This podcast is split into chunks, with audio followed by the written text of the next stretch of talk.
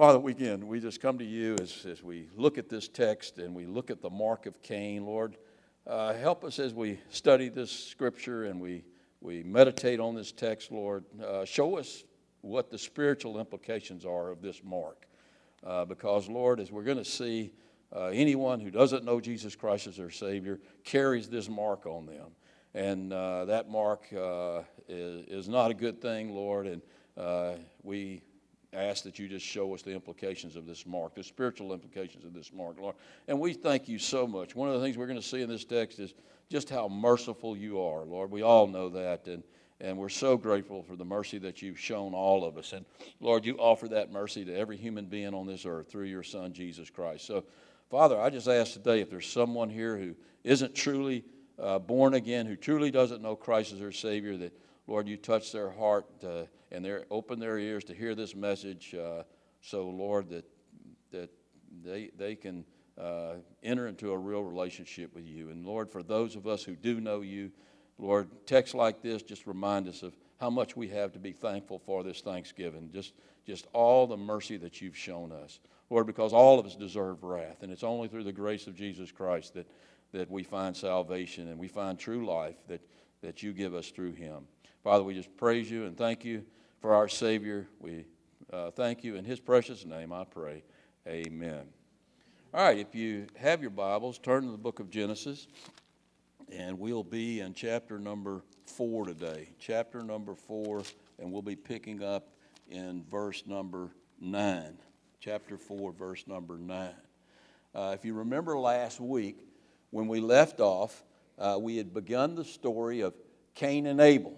And if you remember, I told you Cain represents the seed of the serpent, and Abel represents the seed of the woman.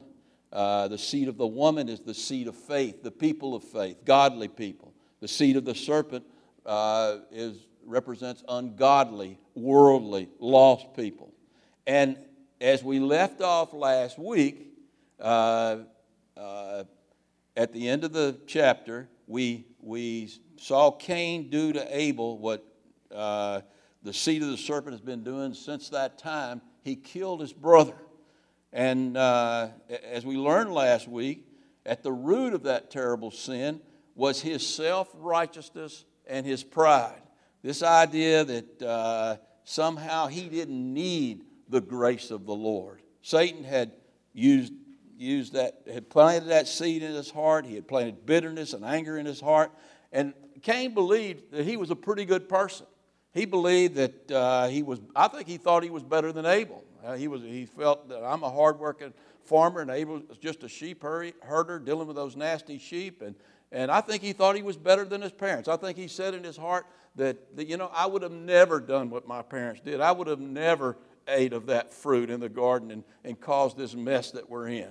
I think there are a lot of people in this world today that say to themselves, you know, I don't really need the Lord because I'm a pretty good person. And, and you know, Adam and Eve uh, had put us in this mess that we're in, but I never would have eaten of that fruit. Believe me, it's given enough time uh, and uh, the right temptation, and we're all capable of some doing some really dark and terrible things. And that's what uh, Cain did when he murdered his brother. God sees the heart. Uh, Cain thought his heart was good, but God saw his heart, and the heart is desperately wicked, and God sees that. He looks at our hearts and he sees the fact that we have potential for great sin. That's why when Jesus was giving the Sermon on the Mount uh, in the beginning of the book of the Gospel of Matthew, uh, he stated over and over again in different ways that, that what's in your heart is what's important. It's not so much what you do, because given enough time and the right circumstances, and you're going to act on that poison that's in your heart. That's why he said, if you're angry with your brother uh, without just cause, you're in danger of judgment. You're in danger of murdering your brother because you, you, in, in your heart you have murdered your brother. He also said, if you look at a woman with lust, then you've, commit, you've already committed adultery. Because given enough time and given the right circumstances and the right temptations, we're going to act on that poison in our hearts. And that's what Cain did when he killed his brother uh, Abel. But before he killed his brother, God came to him and he warned him.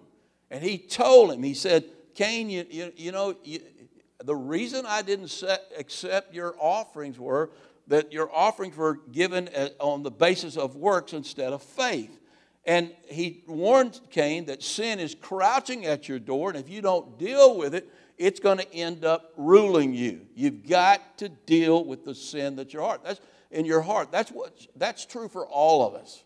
We all have desperately wicked hearts, and we all need to deal with that sin. And we don't have the ability to overcome that evil that's in our heart. Only God can do that through faith in Jesus Christ. So God rebuked Cain, and Cain got really angry. He got really angry at God because he, he knew what God was saying. God was telling him, hey, you're a sinner and you'd better deal with your sin. And Cain didn't want to didn't want to hear that. And so uh, when his brother Abel came to convince him that he was wrong, he killed his brother and uh, uh, brutally killed him, and uh, he uh, committed the first murder, murder that we saw on this earth. So you look back at this situation. Here was Adam and Eve, and they all they did. Now you stop and think about their sin. All they did was take a bite of a piece of fruit in the garden. That doesn't sound so bad. Well, we look at the condition of the world today and we see just how bad it is. You look at Cain, you, you know, the first sin that he committed that we see in the Bible, Bible that's recorded for us in the Bible is the fact that he brought an offering of good works instead of an offering of faith. And that doesn't seem so bad because he worked hard for those fruits and vegetables that he, he brought to the Lord. He, he worked hard for that. And so it doesn't seem so bad, but now you look at the repercussions of his sin and Adam's and Eve's sin, and, and Cain's brother Abel is lying in a pool of blood uh, dead. And so we just see how bad sin can really be. And that's the story that we're going to be looking at as we carry on in, in chapter 4 of Genesis. So go with me to verse number 9. Picking up in verse number 9 of Genesis chapter 4. It says, Then the Lord said to Cain, Where is Abel your brother? And he said to him, I do not know. Am I my brother's keeper? Now you just follow the process that, that, that, that that's take, going, taking place in Cain's life. And you can see he's going downhill really fast. I mean, first of all, he offers up this sacrifice of good works. Second of all, he ignores the, uh, God's word. God gives him a clear warning that sin is crouching at your door and you'd better deal with it. But he ignores that warning. He gets mad at God. And now he's murdered his brother. Now look what he does next in verse number nine. He lies to God Almighty. And he's more prideful than ever. I mean, it's as if Cain says to his creator, Who are you to question me? I mean, am I my brother's keeper? I mean, I don't know where he is. Well, obviously, he also had, like his parents, he had some bad theology, didn't he? I mean, he didn't understand the attributes of God. He didn't understand that God was omnipresent and God was omniscient. So God was there when he murdered his brother. He, was, he, he could see him when he murdered his brother. Uh, he knew he, he's omniscient, so he knew he had murdered his brother. And God is absolutely holy. Cain didn't understand that. He didn't understand how unholy he was and how holy God is. And he, the reason he didn't understand God is because he had separated himself from God because he didn't approach God in, a, in God's prescribed manner. He tried to approach him through his own self righteousness, through his own goodness. And he also didn't understand that God is love and that he wants his people to be creatures of love because he wouldn't have said, Am I my brother's keeper? Because the Lord would say, You are your brother's keeper. I mean, the greatest, one of the greatest commandments of all is that we love our brothers and our sisters and one another as we love ourselves. And so he, it was his brother's keeper. And so uh, in verse number 10, the Lord says to him, He answers him, He says, uh, What have you done? I mean, the Lord knew what he had done. He's trying to get him to confess, he's trying to invoke a confession out of him. And he says, The voice of your brother blood, your brother's blood cries out to me from the ground. Now, Cain could silence the prophetic voice of his brother, but he couldn't silence the, his brother's blood on the ground. God saw it pouring out on the ground and it spoke to God. It said to God, I've been murdered. And uh, now the Lord is going to avenge Abel's blood. And, and we're going to see how as we look at this uh, next verse. Now, you would think, you would think, if I was God, what would I have done to Cain? I just would have killed him right away. But God doesn't kill him. Why didn't God kill him? Because God is full of mercy. God is going to let Cain live another 800 years after he killed his brother.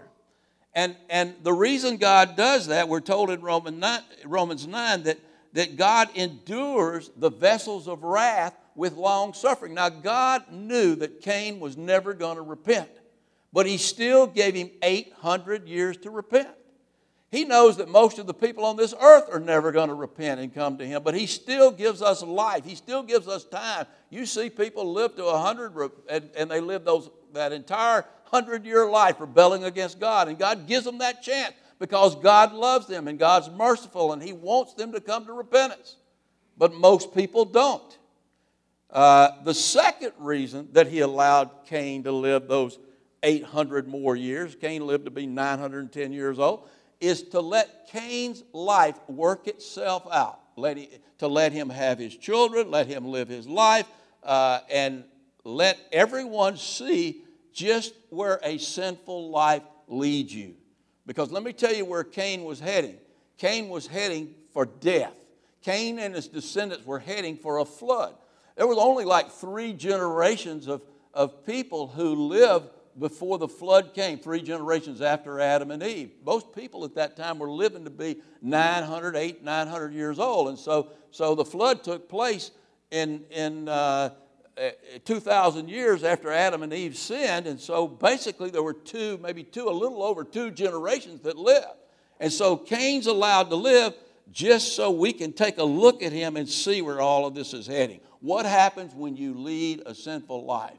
and why God doesn't let us, after the flood, he, he cut the lifespan back to 70 years instead of 700 years. All right, now look with me at verse number 11.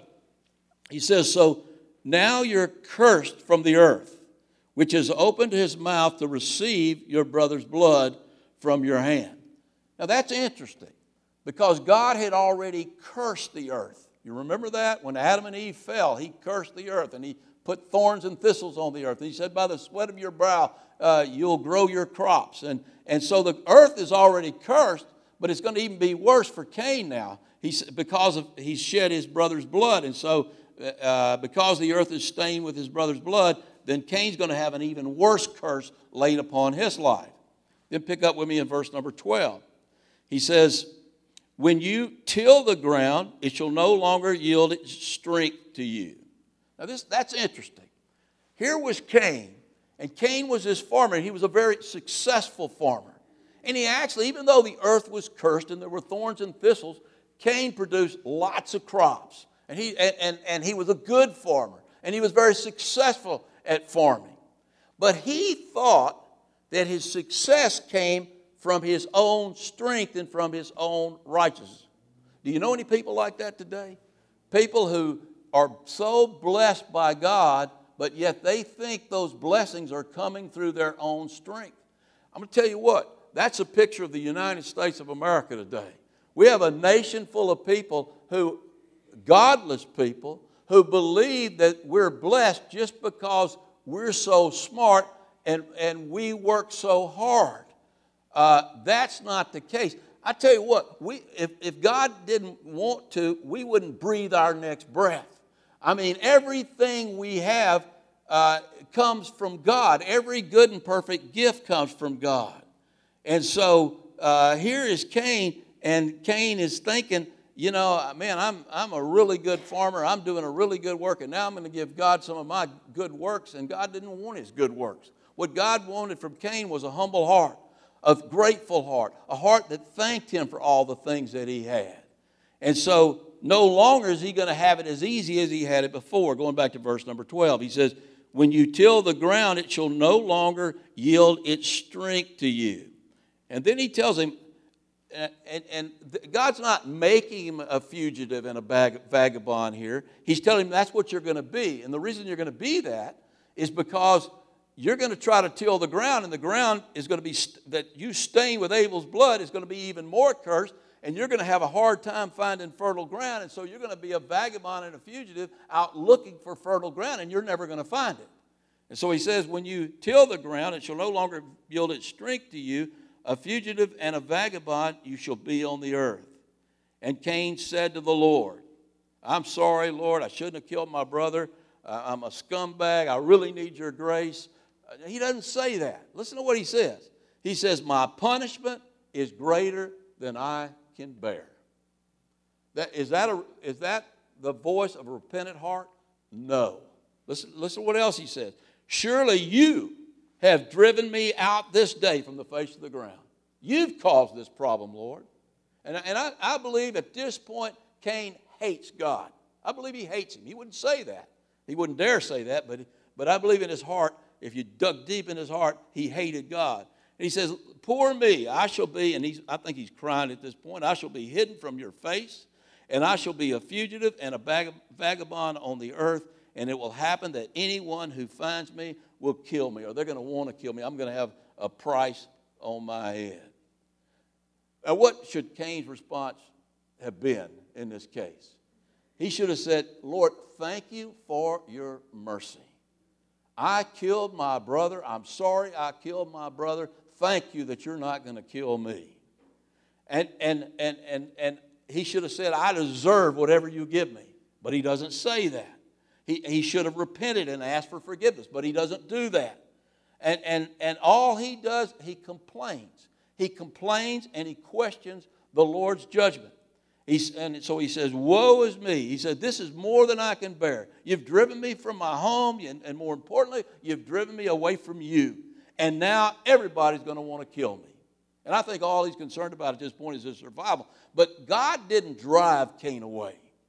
Cain drove himself away from God by refusing to approach God by faith. Anybody who doesn't approach God by faith drives themselves away from the face of God. And so, again, all Cain's concerned about is this price on his head and, and, uh, and, and, and his own survival. Look at verse number 15. He says, And the Lord said to him, Therefore, whoever kills Cain, vengeance shall be on him sevenfold. And the Lord set a mark on Cain, lest anyone finding him shall, should kill him.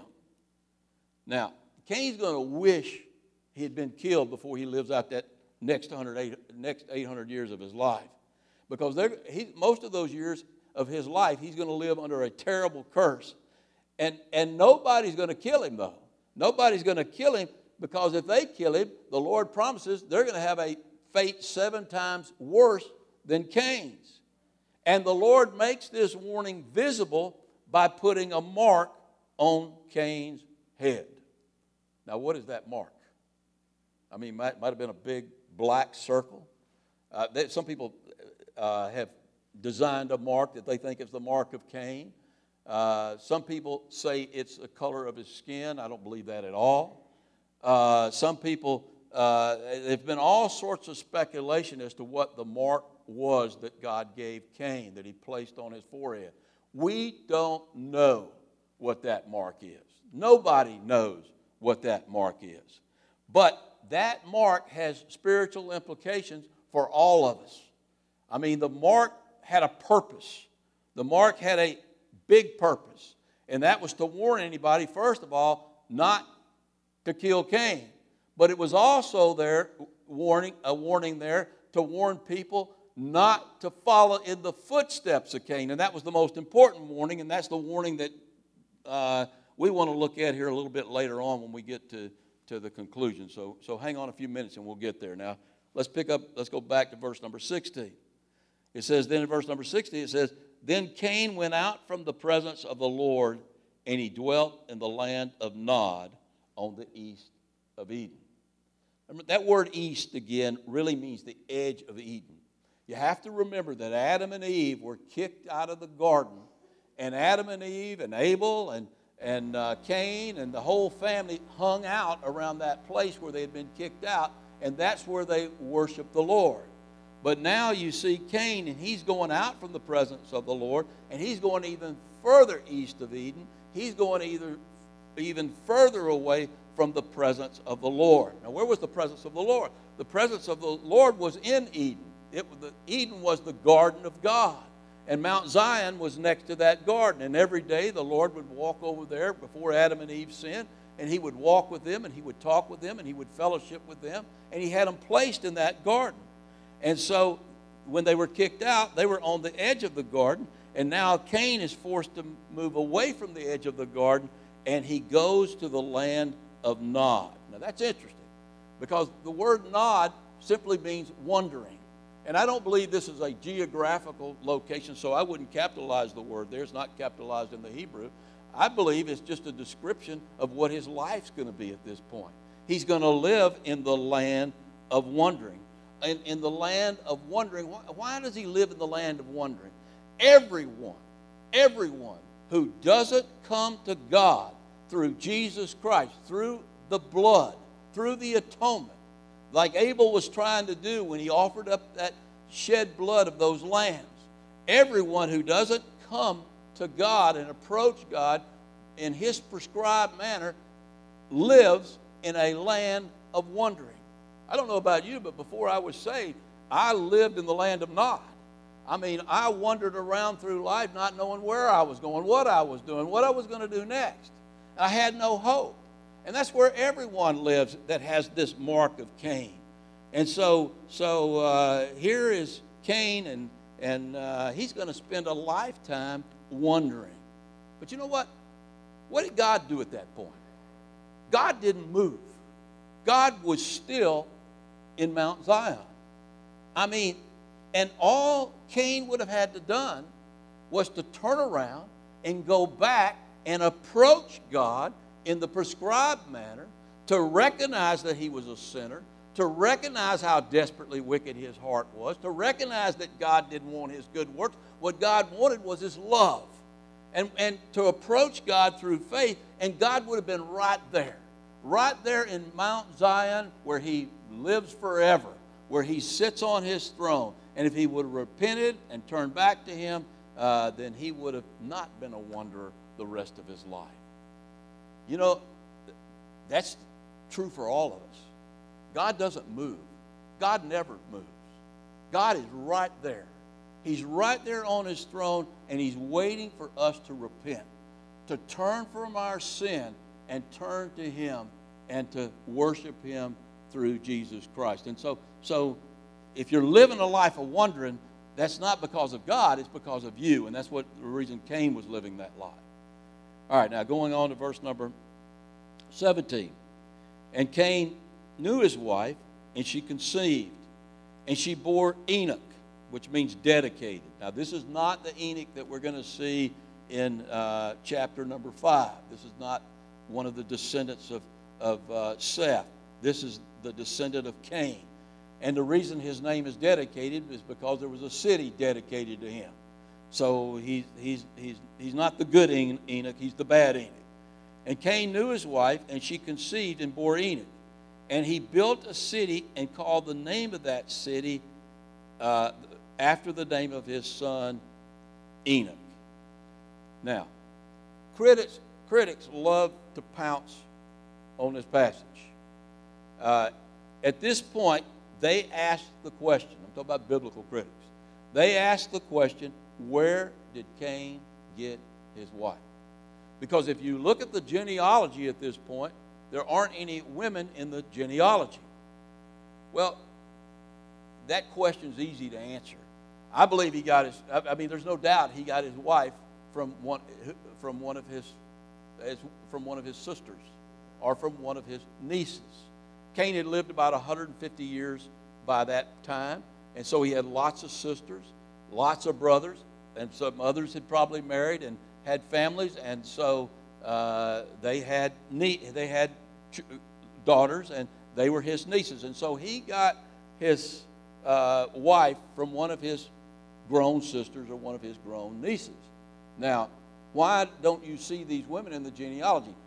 We're going to see this as we carry on in Genesis that the genealogies in the Bible don't include every name.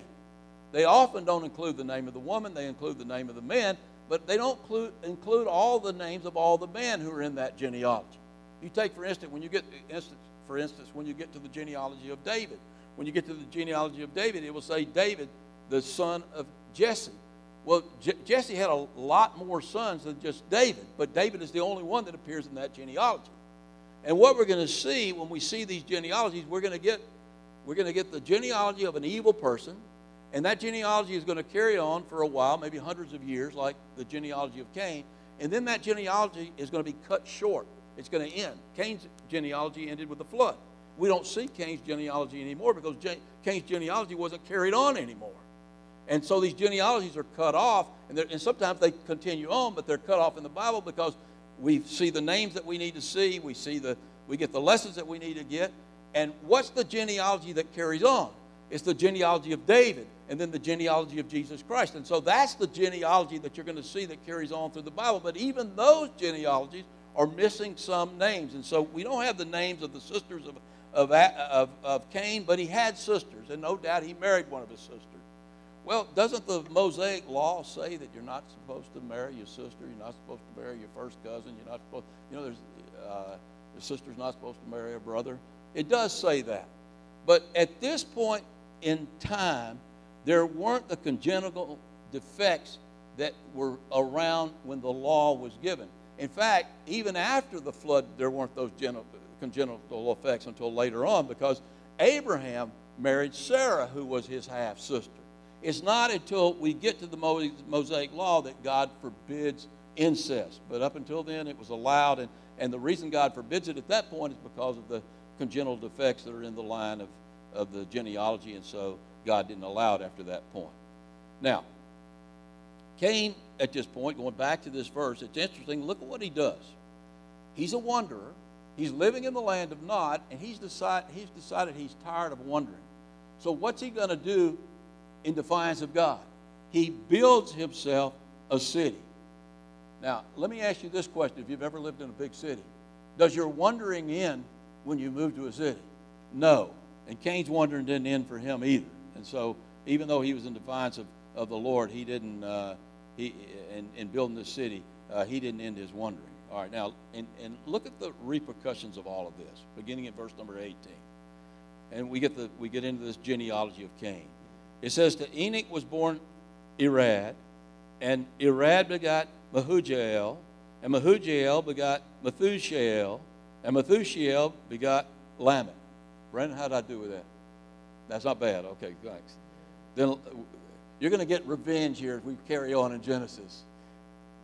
Brandon's having to do all the genealogies in, in Kings, and I'm going to tell you, there's some difficult names in there.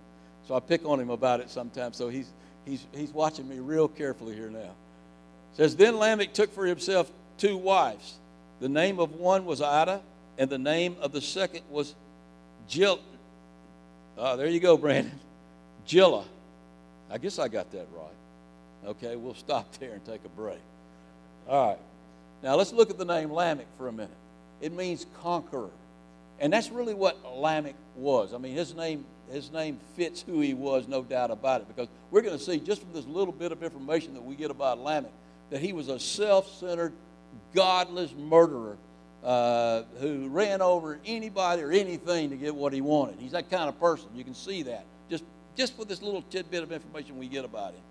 And right away, we see how godless he is because look what he does. He takes two wives in, in defiance of, of God's ideal for a marriage, which is one man and one woman. He takes two wives. And then we go on. And, and verse number 20, and we look at the descendants of, of Lamech. And it says, And Adah bore Jabal.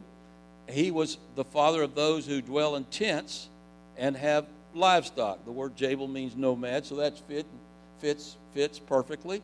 Uh, he's just like his, his grandfather, Cain. Uh, he's, he's, a, he's a wanderer, and he's going to wander out in the, in the desert, uh, out in the wilderness. And his brother's name was Jubal, uh, Jubal means sound or celebration, and that fits because he was the father of those who played the harp and the flute. Now you start looking at all of this, and this is this antediluvian society was a pretty advanced society. I mean, they they uh, they had livestock, they had cattle farmers, they were farmers. Uh, they also played music. Uh, they weren't carrying Stone Age weapons and and living in caves, not at all.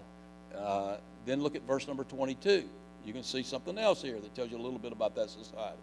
And as for Zillah, she also bore Tubal Cain, an instructor of every craftsman in bronze and iron. So, so they were doing all sorts of metallurgy at that point, uh, which means they were building buildings. Uh, no telling what they were building. Some people uh, believe that they had airplanes and cars, and maybe they were more advanced in society in which we live in now. We don't know because that society was destroyed and covered up by the flood.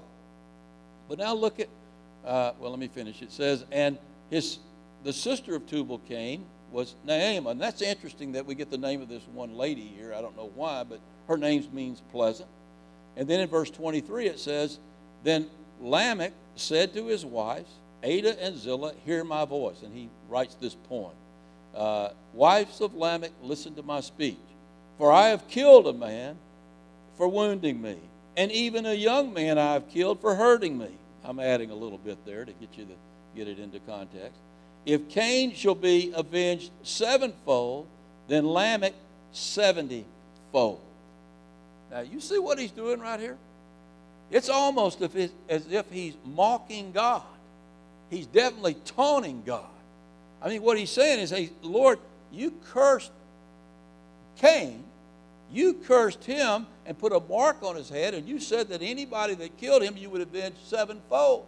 Well, guess what? I've killed two people. So I guess if anybody kills me, you're going to avenge them, avenge me seventyfold. And so it's almost like he's daring God. It's almost like he's saying, I can go right on sinning and I can go right on killing, and there's not anything that God's going to do about it. In fact, the more I kill, uh, the more God's going to protect me.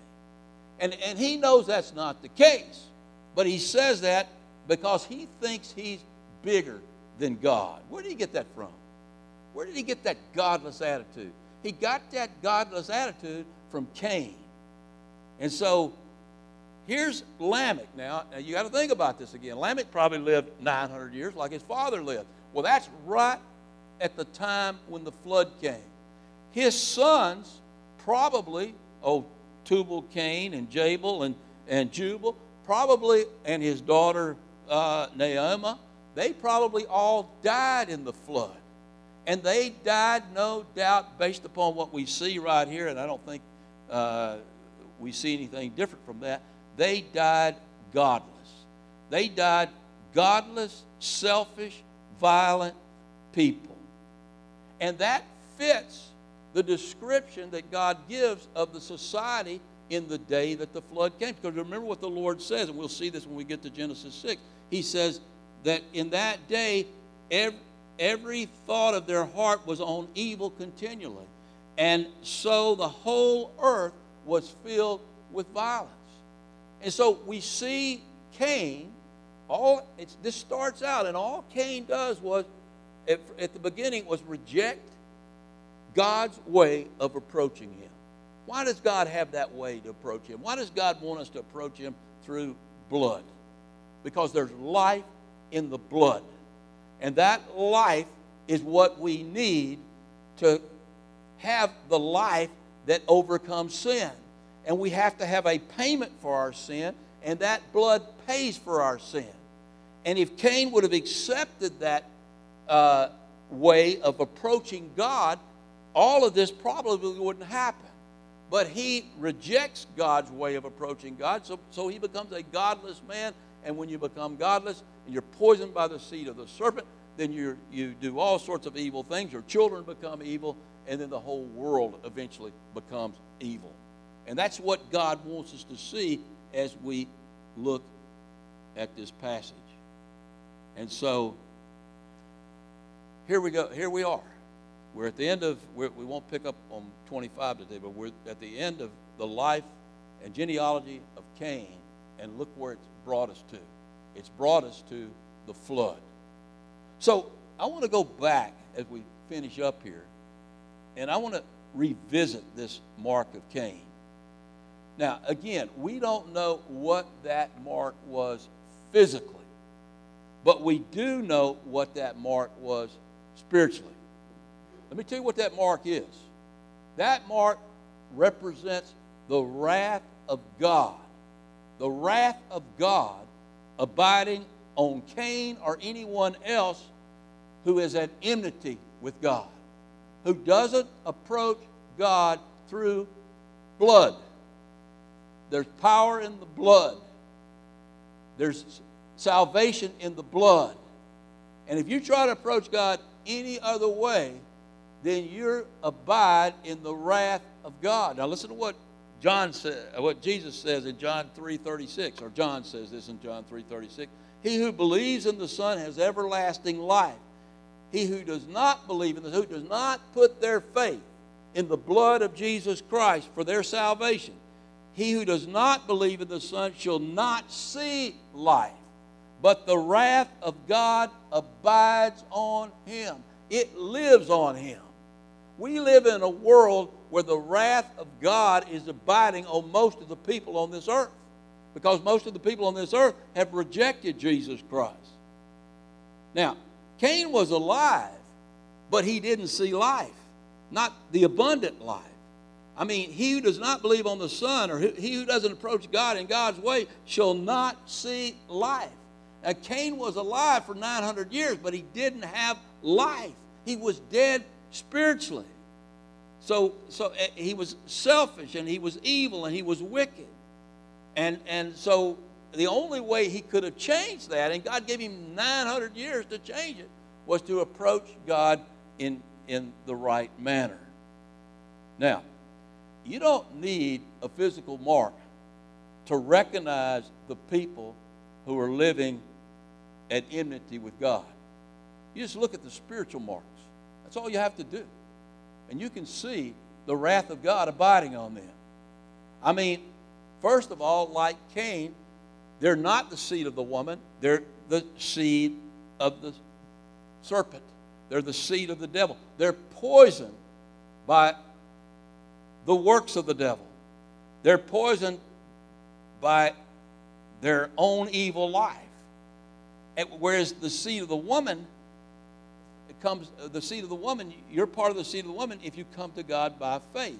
Now, now John describes this, let me a lot better than I'm doing right now, but go with me over to 1 John. Go over to 1 John chapter 3.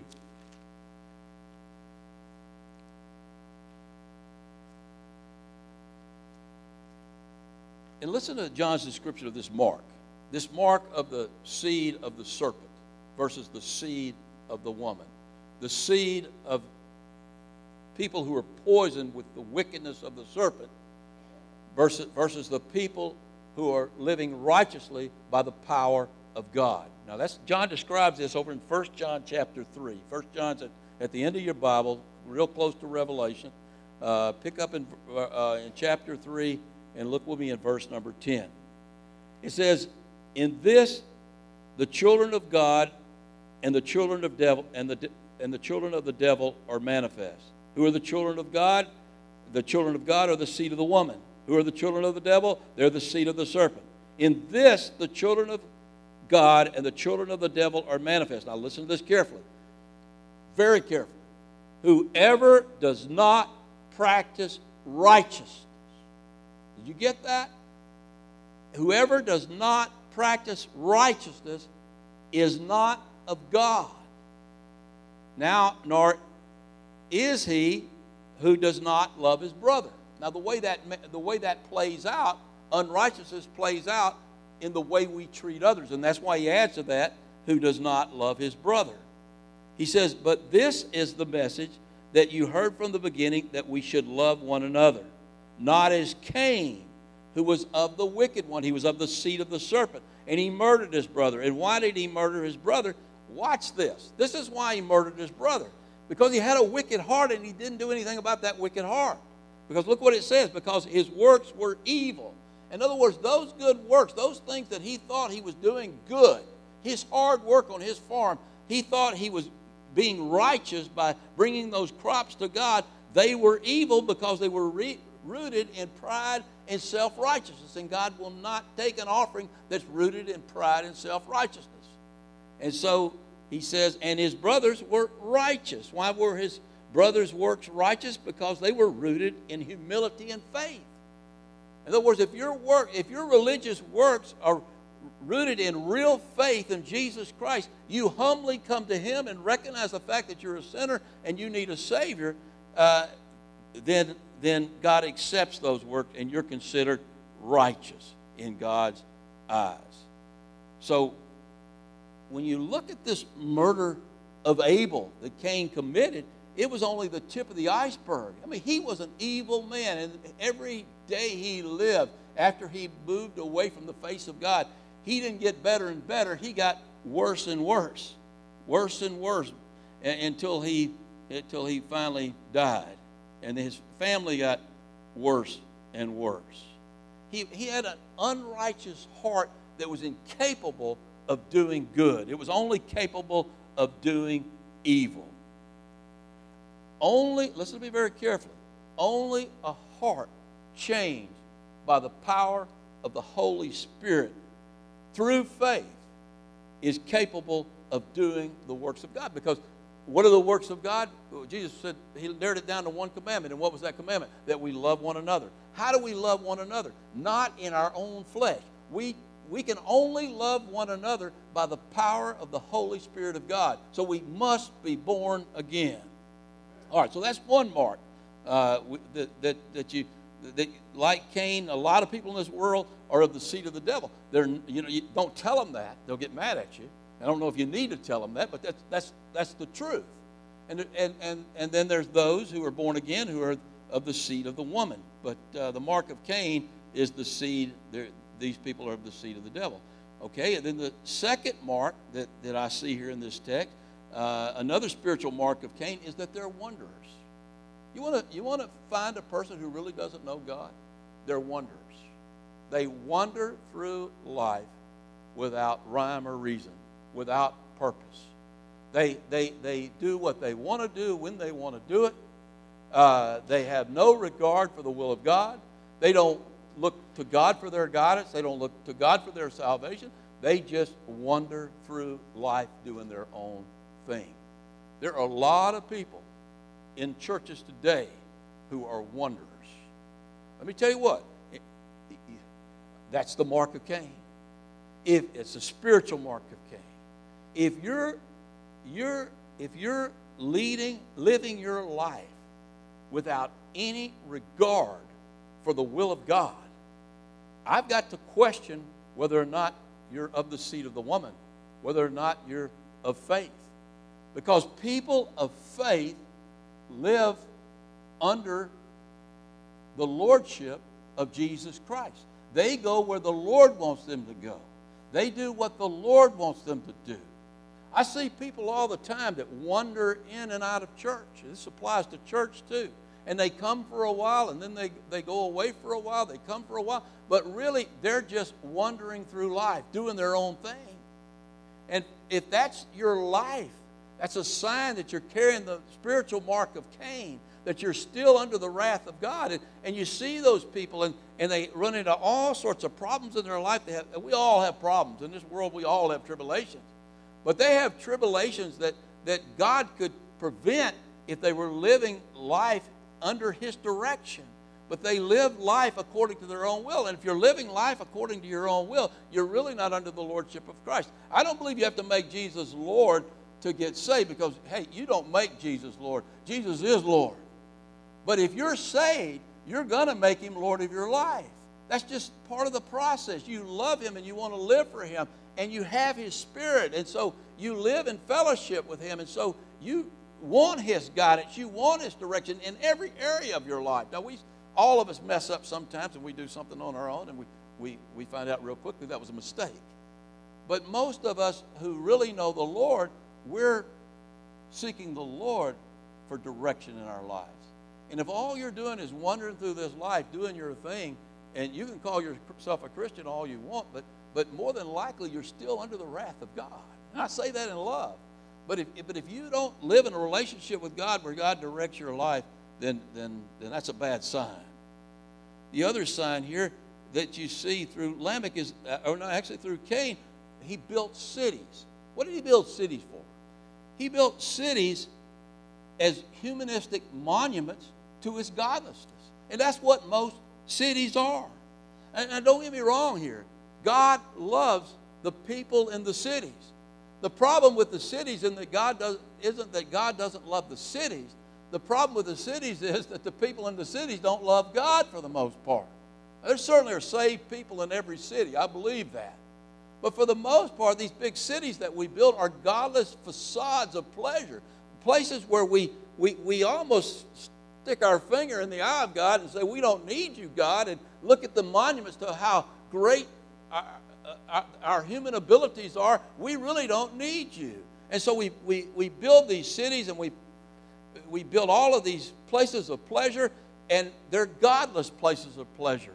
And, and so, so, you know, the cities you look at this last election, look, I, I take a look at a map of people who voted for some of the most terrible things that are going on uh, on this uh, in, in, our country right now, and it com- it's coming from the cities because that's where most of the godless people are. Now, uh, certainly there's some godless people in the country too, but you're going to find more godly people per capita in the country than you're going to find in the city. I can tell you that right now. At least you're going to find more Republicans out there anyway. We'll put it that way. I don't know if that but that there's certainly some ungodly Republicans too. But God loves the cities. That's why He wants us in the cities. I mean, if it was up to me, let me tell you where I'd be living right now. Now, Lafayette's not a big city or anything like that, but, but I'd be living way out in the country as far away from all this as I could possibly get. I'm trying to do that where I live now. I'm not talking about from this church, but I'm talking about from the city stuff. I mean, from, from libraries, opening up the library to, to transsexuals reading to three year olds. That's what they do in cities. They don't do that out where I live. They, they wouldn't do that out where I live. It'd be dangerous to do that out where I live. But, but uh, that's, that's, that's the way cities are. And, and then the next thing I see, the next mark that I see, this mark of Cain, is like Lamech, like Lamech they're, they're marked with total disregard for the sanctity of marriage and life. They don't care about life. I mean, Lamech jokes about killing people. Lamech has two wives. I mean, anything went for Lamech, anything he wanted to do. And that's the way it is in our society today. Anything goes. I mean, polygamy goes, adultery goes, fornication goes, homosexual, homosexuality goes, murder goes. Wait a minute, murder's okay in our society? You better believe it's okay in our society. That's those 70 million babies that have been murdered in this country. When I was in Gulf Shores, back when we, uh, few weeks back, a month or so back, well, I guess it's been a month now. One night while we were there, we went to see that movie Gosnell. I don't know, anybody see that movie? Let me, let me uh, you heard of this guy Gosnell? Gosnell was, he's considered, you know, it depends on who's rating this, but he's considered the greatest, I don't know if the greatest is the word, but the one who proliferate, proliferated the most murders ever in the United States of America. The greatest murderer ever in the mass murderer ever in the United States of America. How did he murder? Let me tell you what he did. I, am I'm watching this movie, and, and it, this is based upon the case they had against him. And they come in and they raid his home. And while they're raiding his home, he goes to his piano and he's playing, he's a concert pianist. So he's playing like uh, uh, Bach music or something on his piano. While they're raiding his home and they're going through his home and they, they open up his refrigerator and he's got jars full of babies' feet that he's cut off. And let me tell you what this guy was doing. He was delivering babies. He was delivering babies alive then sticking scissors in the back of their neck and cutting their spine. In the United States of America. And then they had a lady from, uh, what's the big abortion? Planned Parenthood that came on. And they had her on there, and she testified against him. And she said, We don't do that. If a baby's born alive, But before the baby's born, what we do, we go into the womb with triceps and we uh, stick a hole in his, in his head and we suck out his brains. So, so we don't let the baby live. Then the, and, and the uh, prosecutor asked her if had they ever delivered any babies alive, and she said, "Oh yes, but when, when we when we deliver a baby alive, we let them lay there and die in comfort." That's the United States of America. And you saw this trial that went on with, or not this trial, but this confirmation that hit, went on with Kavanaugh.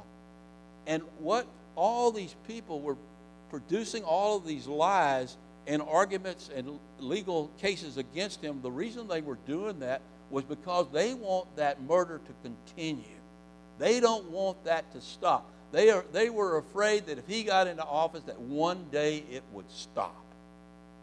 And most of our society agrees with people like Gosnell and those people that attacked Kavanaugh. That's what a sad state we're in. You look at these last elections, and it doesn't look so good right now for the United States of America. We're living under the wrath of God. And how much longer God's going to uh, uh, be patient with us and merciful with us, I don't know. I hope it's a while for my sake and for your sake, but, but uh, at some point, the end's going to come. God's going to stop all of this. In His mercy, He's allowing it to go on for two reasons. Two reasons so that people will repent, and the other reason for us to see just how bad things get when the human heart is not regenerated, when we're not saved, just how terrible we really are when, we're, when we live outside of Jesus Christ. And then you look at this last uh, mark of Cain that we see in this text. I mean, how Lamech reached the point where he even where he blasphemed and even mocked God. Uh, I'm going to tell you what. When you reach the point where you begin to mock Jesus Christ, I believe you've reached the point of no return. Because at that point, you've blasphemed the Holy Spirit. You've mocked the only one who could save you from your sin. You've, you've rejected the only one who could save you from your sin. You look at, I'm not going to repeat. I went on the internet when I was preparing this sermon. I was going to read you some of the things that are being said, but I don't want to repeat any of those things. You listen to what people like Jon Stewart say and Silverman and Kathy Griffin. Some of the things they say about Jesus Christ make your skin crawl. And, and, and, and people love that stuff. They pay money to, to, to hear that stuff. We go to movies to hear the name of God and the name of Jesus Christ blasphemed over and over and over again. You know what? I've got to draw the line in the sand. Uh, if, if they're going to blaspheme Jesus, I'm not going to spend my money to go listen to it. Now, all of that should sound familiar because we live in a world that is marked for the wrath, or marked, yeah, for the wrath of God. But here's the good news, and Brandon mentioned this Wednesday night.